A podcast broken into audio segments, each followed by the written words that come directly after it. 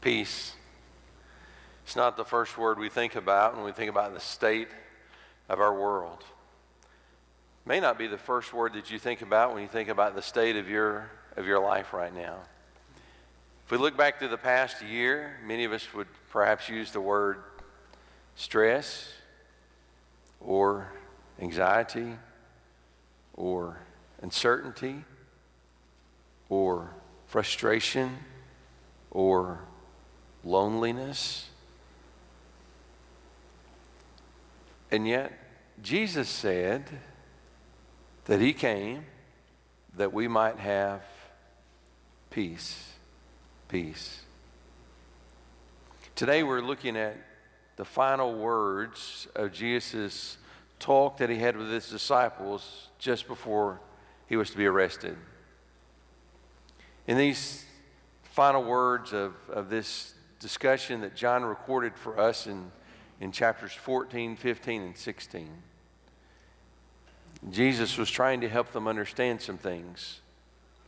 And he, and he ends it by saying, These things I've said to you that you may have peace. Peace. So today, as we reflect on these last words before the cross, we have a, a great advantage over the disciples, for we know what was about to happen the next day as Jesus would be crucified. We also know what happened three days later when he walked out of the grave, conquering death and giving us the hope of the resurrection. And so today, it's, it's my desire that we all understand this passage and have a peace that's not based upon simply a wish or a desire or a fantasy, but a peace that's grounded in who Jesus is and what he has accomplished for us. Jesus said that he was giving us peace not as the world gives how many times have we heard politicians promise peace? But look today at the world that we live in. But Jesus is able to give you peace. In John chapter 16, verse 25, we look at verses 25 through 33 today. It's the last section of this talk that he had with his disciples. I want to ask you if you're physically able, would you join me in standing? As we honor the Word of God. John chapter 16, beginning in verse 25. Jesus said, I have said these things to you in figures of speech. The hour is coming when I will no longer speak to you in figures of speech, but will tell you plainly about the Father.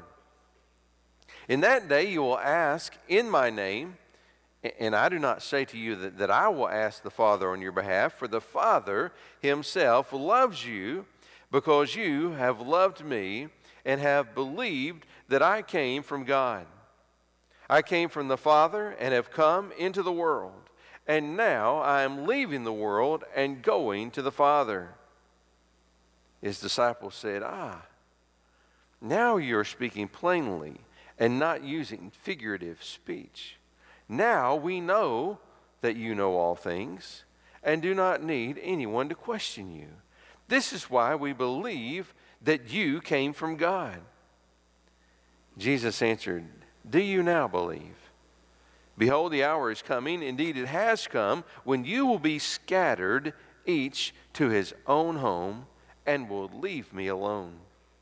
Yet I am not alone, for the Father is with me.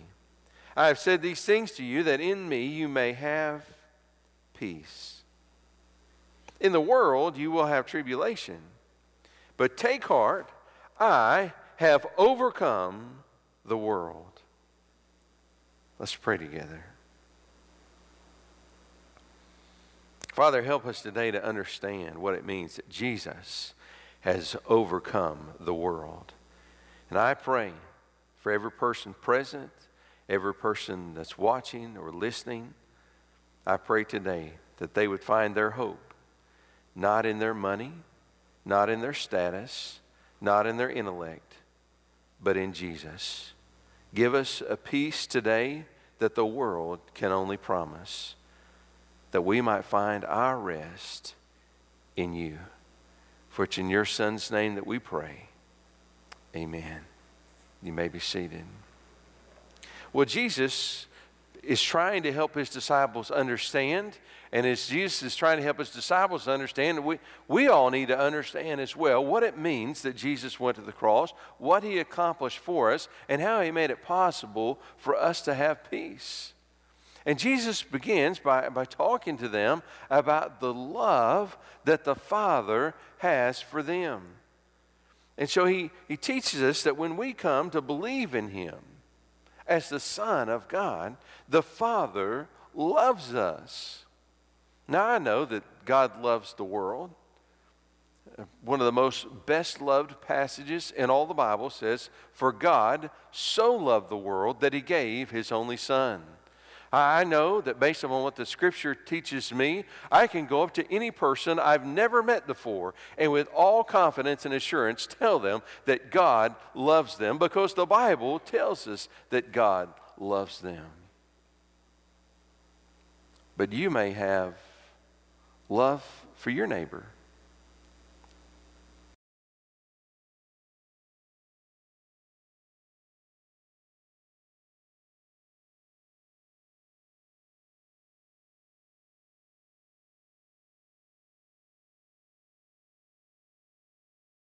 Christ has called us to love our neighbor. But that doesn't mean that you love your neighbor like you love your son. And when we come to believe in Jesus as the Son of God, the Father, the Father comes to love us as his own child as he adopts us into his family. And we become sons and daughters of God. And I don't know if you've ever really experienced even earthly love.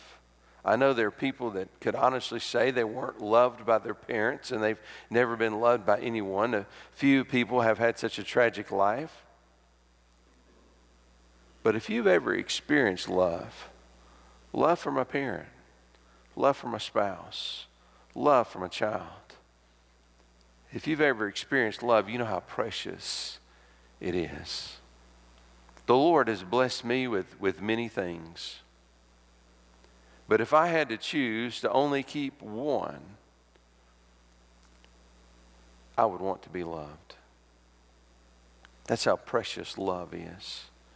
To know that there's somebody that, that deeply cares genuinely about you. And I have that with my wife, and I have it with my kids. But the Bible also teaches me that I have that relationship with God. And you can have it too when you come to believe in Jesus as his son. Jesus taught us this. He said, well, What does this have to do with having peace? Well, our peace is found in our relationship with him, who he is, and what he can and does do for us. You see, Jesus, he revealed the Father. He revealed the Father. He, he uncovered him so we might know who he is. He revealed the, the Father to his disciples and to us. In verse 25, he says, I have said these things to you in figures of speech. The hour is coming when I will no longer speak to you in figures of speech, but will tell you plainly about the Father. Jesus, having come out of the grave in his resurrected body, he went on to teach the disciples. And then he left them the Holy Spirit, who inspired them to write the New Testament that you and I can read today and can plainly read about who the Father is. Do you know there, according to polls and surveys, there are very few atheists in the world. Very few. Tiny slither of the global population. Most people believe that there's some type of God or higher being. And if you ask a person in America today what God is like, they'll often respond by saying, Well, I feel like God is this, or I think God is this. And oftentimes they describe a God that resembles them, or a God who is favorable to everything that they want to do. And the problem with this is that you and I cannot invent truth, we must discover it. God is real, He exists. And when Jesus came and He taught the disciples, He revealed who God was. And the good news is, when He revealed who He was, He revealed that He was loving, gracious, and merciful, and that He loves us. And when we come to believe that Jesus is His Son, He loves us like a father ought to love his child. So, regardless of our home life, growing up, regardless of our home life in the present with our spouse or lack thereof, regardless of our relationship with our children, we are loved by our Heavenly Father. And we can find peace in knowing that He loves and cares about us. Jesus, having revealed the Father, revealed that this is who He is. Early as Jesus had begun this talk, in chapter 14, here's what he says If you had known me, you would have known my Father also. From now on, you do know him and have seen him. Philip said to him, Lord, show us the Father, and it is enough for us. Jesus said to him, Have I been with you so long, and you still do not know me, Philip? Whoever has seen me has seen the Father. How can you say, Show us the Father? Jesus himself, by who he was and how he lived, revealed the Father to the disciples so that they would know who God was and what God was like. And he revealed him to be a God of love who cares about us like a father cares for his children. Jesus revealed the Father, but he also gives us access to the Father. The Bible says in verse 26 In that day you will ask in my name, and I do not say to you that I will ask the Father on your behalf, for the Father himself loves you. Did, you hear that?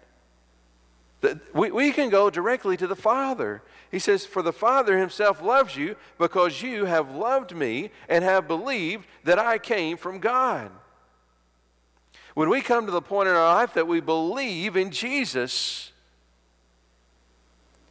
He gives us access to the Father. Think about in the Old Testament days as people first had that tabernacle, that very elaborate tent that was moved around through the wilderness.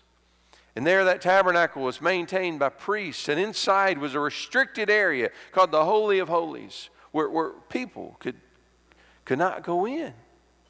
Only the, the priests could go in, and only on a special occasion to offer sacrifice for the people.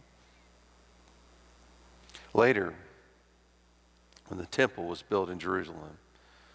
Still, there was that separation.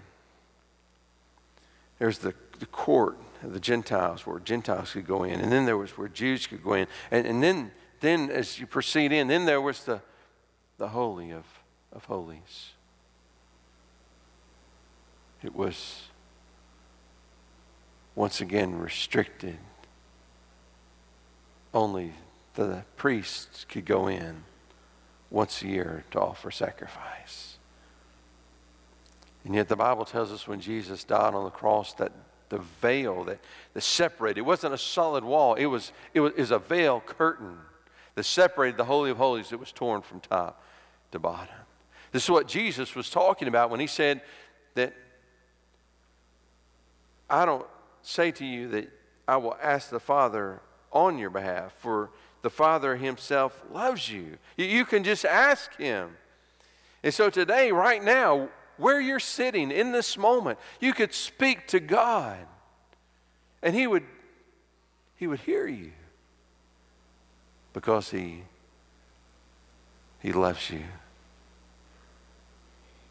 Many of us today would take effort to even get in touch with our congressman. And I don't know if there's a person in this room that's capable of getting in a phone call to the president. But in a second, you can speak to the God who created the world. it's not because of who you are, but because of who He is. He loves you that much. So Jesus taught us that we were, we were loved by the Father. And he gave us access. He's able to do these things because He is God. Verse 28, he said, I came from the Father. You and I were all created and came into this world through birth, but Jesus came from the Father. And he said, I've come into this world, and now I am leaving the world and going to the Father. Well, the amazing thing about the love of God for us is that even in the midst of our worst, worst failures, the Lord still loves us. You see, the, the, the disciples are, are, are all about to scatter. It's what Jesus said. He said, You're going to be scattered to your own homes. Peter, we know, would, would even deny even knowing Jesus three times, and he would be heartbroken and humiliated. And yet, still, the Lord loved him.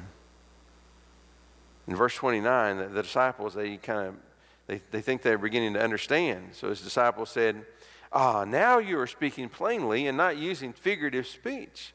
Now we know that you know all things and do not need anyone to question you. This is why we believe you came from God.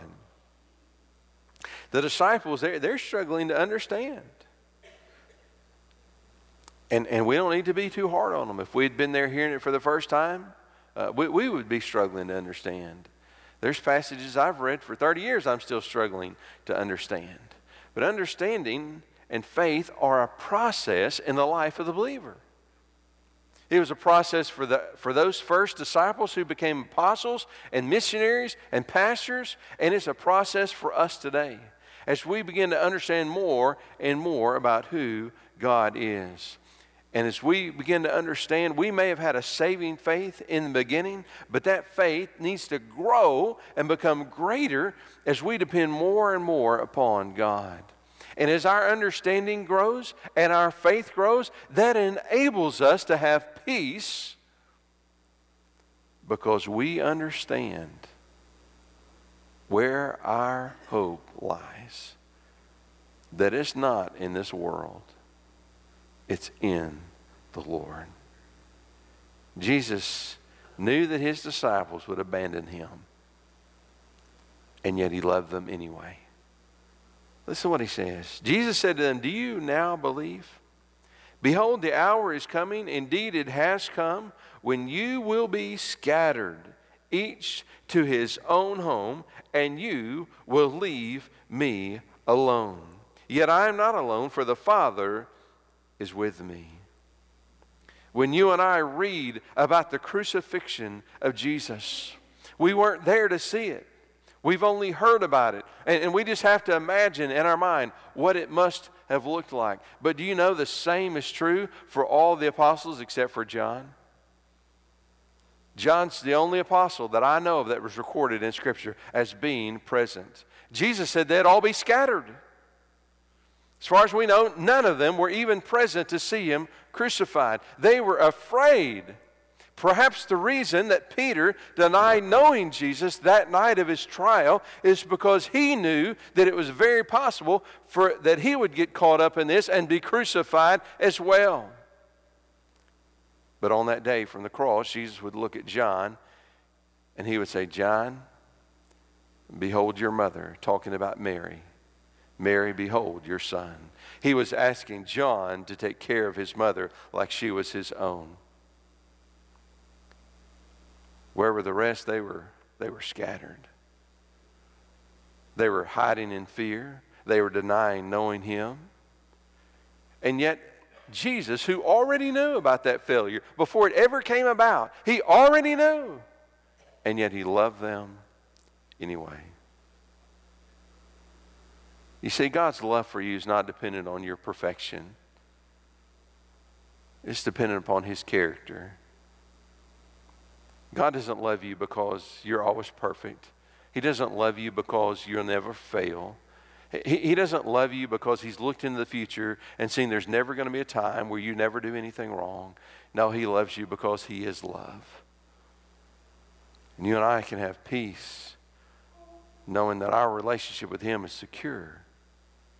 It's not dependent upon our perfection in the future. It's only dependent on his consistent character, for he is love. when you begin to read the people in the Bible that God loved, many of them had done far worse things than any of us present here today. Some of them, even after committing to follow the Lord, did horrible things. And yet God continued to love them. David David was a man who lusted after his neighbor's wife, literally, had an affair with her, got her pregnant, then murdered her husband to cover it up, and then had the audacity and self righteousness to look God's prophet in the eye and try to condemn a man who had stolen a lamb not even recognizing that the prophet Nathan was not talking about a lamb. He was talking about Bathsheba that David had stolen from Uriah. And you know what the Bible says about David in the New Testament? It says he was a man after God's own heart. Well, not in that moment, but throughout the rest of his the rest of his life. God knew all of their failures and he loved them anyway. And God knows all your past failures, and He knows your future failures as well. And so when we come to believe and trust in Him, yes, we need to repent and we need to change. I'm not telling you that it doesn't matter if you sin. It matters because sin always has consequences. But I'm telling you, it won't remove you out of the family of God. You can have peace knowing that you are His and He is yours. As I look to the future of America, my future, it's uncertain. I don't know what my future finances are going to look like. I don't know what my future safety is going to look like. I don't know what my future health is going to look like. But I know what this looks like when I open my eyes for the first time in eternity. I'm going to see Jesus. That's the peace that we have. Peace in Him. And nothing can take that away from us. And when I turn on the news, it might be discouraging. And sometimes I might look at a problem in my life and it be frustrating. But I can still have peace because of who God is. It's knowing what we have in Christ that gives us peace. Jesus said in verse 33, I have said these things to you that in me you may have peace. In the world you will have tribulation, but take heart, I have overcome the world. Jesus told his disciples that in the world they would have tribulation, and the same is true for us. When you think about the trouble that we have in the world, today we suffer because of the sin of others.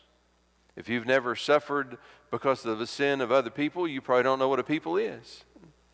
We've all, in one way or another, suffered because of the sin of other people. We see people driving down the road today that are killed by drunk drivers. We see people, they're sleeping in their home, and they're killed as people break in and steal. We see people who've saved all their lives and been responsible to the best of their ability with their money, only to see it stolen through Ponzi schemes.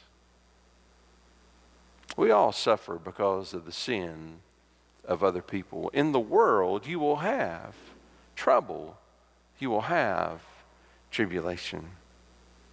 We also suffer because of our own sinful nature. There are times in life that we do things that are absolutely self destructive. We pursue them because they look good, look promising, and yet in the end, they turn on us and bite us. We suffer because of the sin of others. We suffer because of our own sinful nature. And we suffer because we live in a fallen world. We look just this past year at the pandemic. This pandemic, it's, it's claimed three lives in our church. It may claim more before it's over. Some of our seniors have just absolutely lost a year of quality of life as they've been isolated for a year from people. It's just one more example that the world that we live in is not the world as God created it, but it's the world as sin has left it. So, in the midst of this, our hope is found in this that Jesus has overcome the world. He says, But take heart, I have overcome the world. What does it mean that he's overcome the world? Well, it means that all of our problems here are temporary. They're temporary. They are in the scope of eternity a fleeting moment. Because our greatest problem is that sin has separated us from God. And yet Jesus solved that problem when he paid for our sin, making it possible for us to be forgiven. So that as he just told his disciples, he said, I, I won't ask the Father on your behalf. You can ask the Father because the Father loves you. So our hope is not in a, a better economy next year. Uh, our hope is not in a cure for cancer. They, they can find a cure for cancer, the world will just find another disease. That's, that's the world that we live in. Our hope is not in these things. Our hope is in Jesus. And that hope, it's not all reserved for the next life. When you begin to follow Jesus, the principles that he gives and the character that he teaches, well, it works in this life as well. It'll save us from all kinds of problems. And in many cases, it'll lead us into all kinds of prosperity because the principles that God gives work. Jesus said that we could have peace even though in this world we'll have tribulation, we can have peace because He has overcome the world. So I want to invite you today to find your peace in Him. Many people today are searching for peace in the wrong place. Jesus talked about, he said that he gives peace, but not as the world gives, meaning that his peace is not an empty, shallow promise, that his peace is real and can be achieved. And many people today are searching for peace in all kinds of things. Much of the world today is searching for peace in money. Money can make a lot of things more comfortable and a lot of things go a lot easier, but there's problems that money cannot solve. And I hope that you're not searching for your peace in getting more money. Some people are searching for peace in the image of their body, seeking to look better, fitter, thinking if only they were a little slimmer, if only they were a little more attractive, if only then they would have more self-confidence. They would just they would feel better about themselves. They would finally have peace. Some people are looking for peace in a different relationship. The grass always seems greener just on the other side of the fence for them. If they were just with the right person, they would finally experience that all elusive peace that everyone else appears to have. Friend, none of these things can give you lasting peace.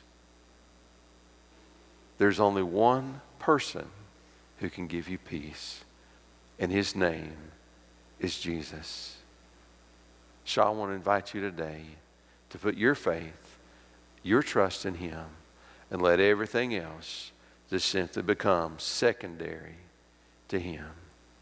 When you pursue him with all your heart, is when you'll find the peace you've been looking for. Let's pray together. Father, help us today to claim the promise that Jesus made that we could have peace in Him. Lord, I pray for the person today that may be overwhelmed with guilt. Help them to understand that you still love them. Lord, I pray for the person today that's struggling, perhaps with depression, anxiety. Lord, may they put their trust in you. For it's in your Son's name that we pray. Amen. Today, as we sing, I want to invite you to respond. Maybe, maybe you came here today overwhelmed anxiety, fear, frustration. Maybe you've been trying all kinds of things to find peace in your life, but you haven't been able to find it. I want you to understand Jesus is what you're looking for. Today, if you were to call on Him in prayer, you could be forgiven. You'd be given a new purpose in life. You'd have an eternal hope that can't be taken from you. You could have true peace. For those of us that have been saved, may our faith and trust be in Him and in Him alone. As we sing, I invite you to make your decision right where you are. If you need help or you want someone to pray with you, if you'll step out and meet me at the front. I'll be glad to pray with you and help you make your decision today. Let's stand as we sing together.